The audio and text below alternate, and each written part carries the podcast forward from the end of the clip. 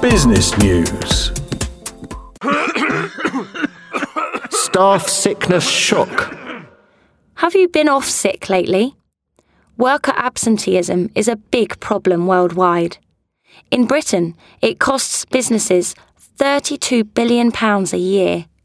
However, a study by Dr. Wen Wang and Professor Roger Seifert of the Wolverhampton Business School has shown that the number of companies in the UK affected by high levels of employee sickness is down from 17% in 2004 to just 10% in recent years.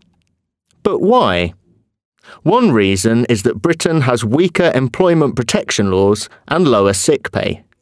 Strong employment protection and generous sick pay was found to contribute to increased staff sickness in countries such as Germany and France, Dr. Wang explained.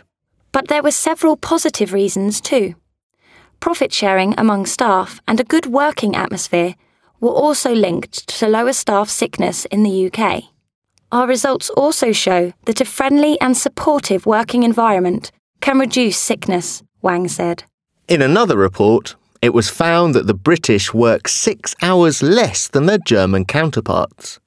Britons were also most likely to include lunching, networking, and answering emails out of hours in their definition of what constituted work.